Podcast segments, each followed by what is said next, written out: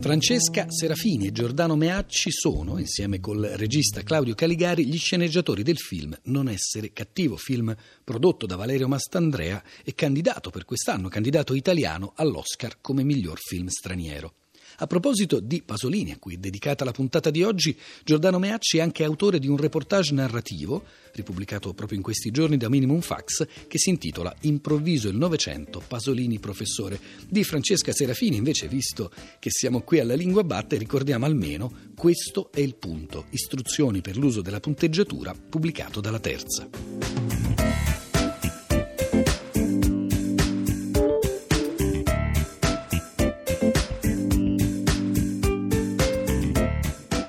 Walter City domenica scorsa ha scritto che Pasolini è rimasto artisticamente senza eredi e paradossalmente forse è proprio il cinema eh, l'arte diciamo, in cui ha lasciato più il segno. Viene citato in questo senso proprio Claudio Caligari.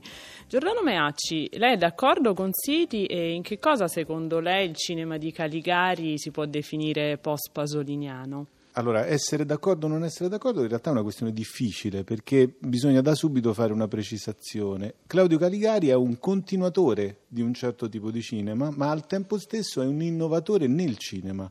Cioè il eh, post-pasolinismo di Caligari è sempre una questione di gesto, cioè c'è la libertà del gesto nell'ambito cinematografico, così come per Pasolini c'era stata libertà di gesto di scegliere un'atmosfera, un mondo che era quello del sottoproletariato. Caligari è un continuatore, ma a modo suo, mescolando Scorsese con Pasolini, la propria estetica che è un'estetica di cinefilo che però eh, si va sfaldando nel momento in cui punta una certa melodrammaticità brechtiana, quindi anche quello è un paradosso. Ci sono moltissimi elementi che fanno sì che pur partendo dal trampolino lasciato da Pasolini, il tuffo nel cinema di Caligari è tutto suo e assolutamente personale. E già dal nome dei protagonisti, Vittorio e Cesare, si legge una volontà precisa di Caligari. Certo, di mescolare quello che è stato il cinema di Pasolini. Caligari, con Non essere cattivo, Claudio Caligari voleva realmente fare una trilogia a quattro mani che partiva da Accattone, proseguiva con Amore tossico e arrivava a Non essere cattivo. Quindi i due personaggi sono proprio una eh, fusione dei due mondi perché c'è il Cesare di Amore tossico che ora è il Cesare di Non essere cattivo e l'Accattone che cerca di lavorare, che è Vittorio, in Non essere cattivo, quindi una fusione di mondi proprio per far capire che in qualche modo il cinema di Pasolini può essere manipolato. Ritorno alla eh, citazione molto cara per tutte le persone che amano Pasolini, del, dei maestri che vanno mangiati in salsa piccante, del corvo di Uccellacci Uccellini. Pasolini parla per bocca di Giorgio Pasquali attraverso il corvo. Francesca Serafini, eh, in un'intervista su Amore Tossico, Caligari ha parlato di 15 stesure della sceneggiatura, con una revisione, diciamo così, importante da parte degli attori, perché lui voleva proprio un bagno di verità, un bagno di realtà. Ecco, voi, anche dall'alto della vostra formazione linguistica, come come avete lavorato sui dialoghi in particolare e mm, se c'è stato anche qui talvolta un intervento degli attori, peraltro bravissimi. Bravissimi, senz'altro bravissimi. Il processo creativo di Amore Tossico e quello di Non essere cattivo sono un po' diversi. Il punto in comune, che per Claudio Caligari era fondamentale, era la documentazione sul terreno, cioè andare a, a, scovare quelle storie, quei personaggi proprio dalla realtà. Nel caso di Amore Tossico ci fu un cambio di programma in corsa, nel senso che a un certo punto le stesse persone da cui lui aveva in qualche modo reperito tutte le informazioni, i suoi informatori sono poi diventati i protagonisti, per cui eh, quella sceneggiatura lì è, è una sceneggiatura scritta via via con le persone che appunto prima dovevano testimoniare una realtà e poi sono sono diventati personaggi e interpreti loro stessi di quella realtà.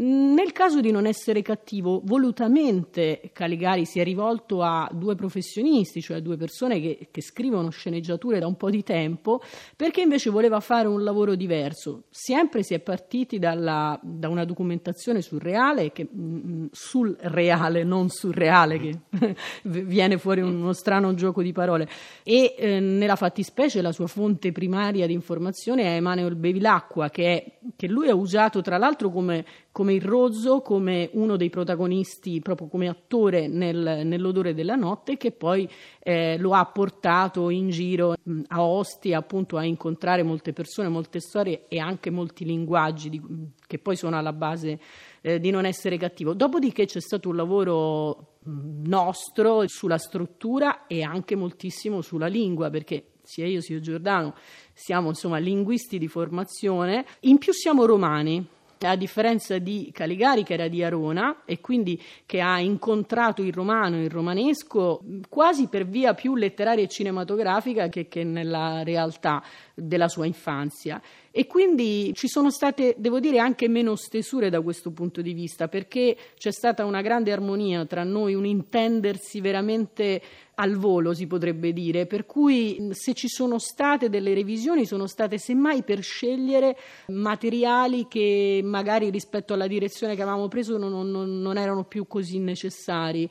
Giordano Meacci, il film Non essere cattivo è ambientato in una Ostia di una ventina d'anni fa. Quali sono state le difficoltà appunto nel riprodurre questo parlato romanesco che è sempre un po' a cavallo anche col gergo della malavita, il gergo della droga? Sì, eh, esattamente vent'anni fa perché il film comincia nel 1995. Il fatto di essere noi in qualche modo linguisti di formazione e di esserci poi occupati anche di varianti gergali insomma di quegli anni e soprattutto l'interesse di Claudio Caligari per eh, la ricostruzione filologica della lingua sono tutte cose che ci hanno aiutato. Ci hanno aiutato, ma la cosa assolutamente divertente mentre scrivevamo era quella di fare costantemente una sorta di revisione mentale accurata di quello che si diceva e non si diceva in quel romanesco lì, perché Caligari aveva il rigore dell'artista e la curiosità del filologo e si possono anche scambiare le cose e quindi quando noi ci siamo messi a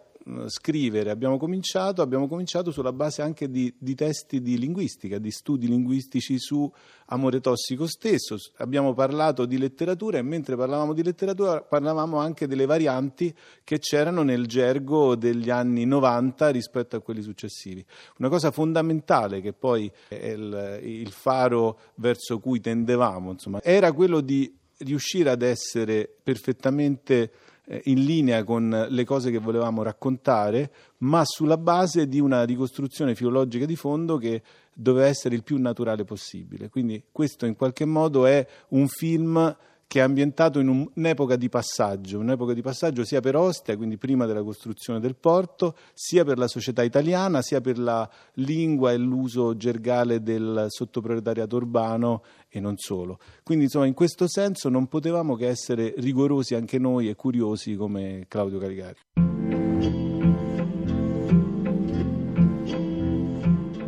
Mancava solo quello, ci mancava. Alicia, solo a me. Sì, ne aiuto io, ma chi aiuta? Io so solo che è matto. E secondo me sbaglia a portartelo dietro. Vabbè, ma non lo posso anche andare. Oh, te sei nuovo al cantiere. E con tutti sti polacchi già tanto se te fanno lavorare. Ricordatelo. Ma chi è sto Cesare? È un amico mio. È un fratello, ci conosciamo da quando siamo piccoli. Ma cosa scrive?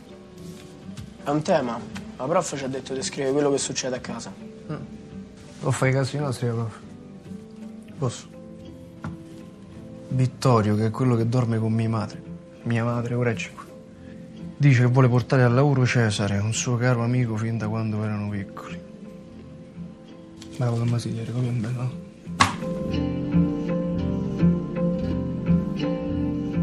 Serafini, se non ricordo male, gli unici momenti in cui emerge l'italiano nel film sono affidati a dei ragazzini la maglia dell'orsacchiotto della nipotina di Cesare, appunto che porta la scritta non essere cattivo, e i compiti a casa del figlio di Linda, la nuova compagna di Vittorio. Ecco, immagino non sia un caso.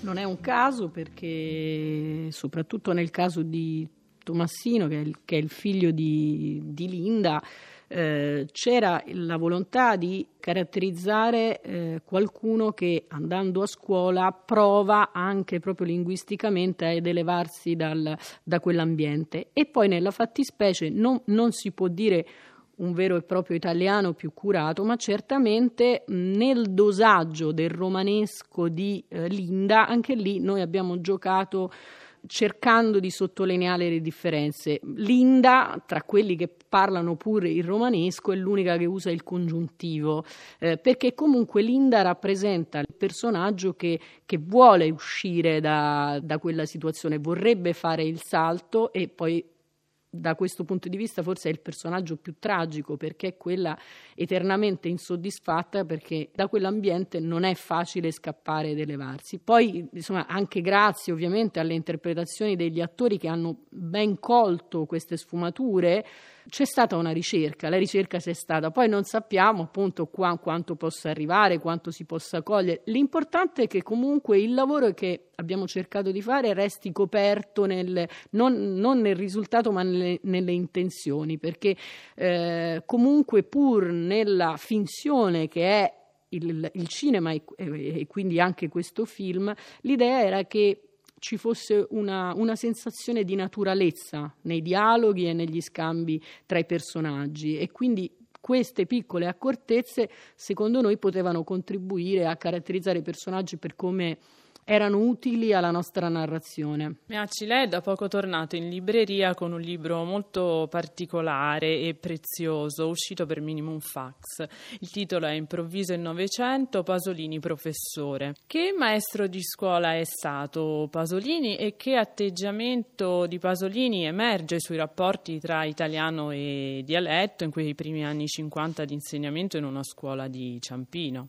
Sì, Pasolini è stato professore eh, a Ciampino eh, negli anni in cui è arrivato a Roma, nei primi anni 50, e in questo libro, che poi è la raccolta delle testimonianze dei, degli allievi, tra gli allievi c'è stato anche Vincenzo Cerami, per esempio, e, e molte altre persone, Ugo Ferranti, gallerista, insomma, eh, e, e anche persone che hanno sempre avuto il ricordo di questo strano professore che rispetto ai professori del tempo, alla visione del professore del tempo, faceva una cosa straordinaria, ovvero mi è stato raccontato dalla preside della scuoletta di Ciampino, come la chiama Pasolini, che lui non valutava quello che gli allievi eh, non sapevano, valutava quello che loro sapevano e questo rientrava anche nella necessità di far loro usare il dialetto e nello stesso tempo segnalargli che stavano usando il dialetto. Quindi insomma quello che lui faceva come ricercatore e filologo nel momento in cui raccoglieva i testi per il canzoniere era lo stesso modo di eh, insegnare, che era una sorta di via di mezzo tra le scelte di Don Milani più o meno nello stesso periodo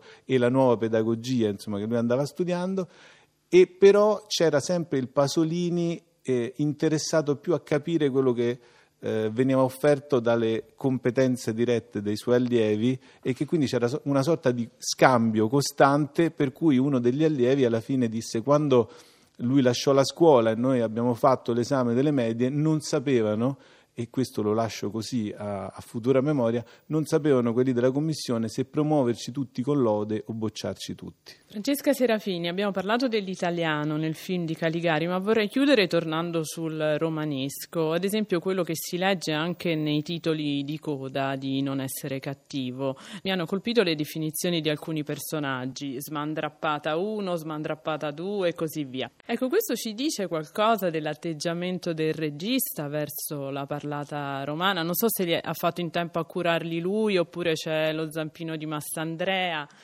No, in realtà quelle erano le diciture della sceneggiatura. Lui non ha naturalmente potuto seguire la fase di, di post-produzione fino ai titoli, però sono certa che avrebbe lasciato esattamente quelli, ma mh, ce lo dice il racconto stesso, perché naturalmente avrete notato che a parte i protagonisti, eh, tutti i personaggi di contorno anche nel film non hanno nome. La banda è, è costituita dal brutto, il grasso, il lungo e il corto. Allora, questo da un lato è appunto un modo anche romano di conoscersi attraverso i soprannomi. Dall'altra, proprio a partire da questa esigenza di Claudio Caligari, che oltre al soggetto firma con noi la sceneggiatura, ha contagiato anche noi, per cui ad un certo punto, dovendo definire nella sceneggiatura, attribuire delle battute a personaggi che compaiono magari in un'unica scena, allora ci siamo fatti prendere dalla frenesia di, della descrizione, per cui tra i titoli compare pure uomo dal grosso naso oppure uomo nerboruto.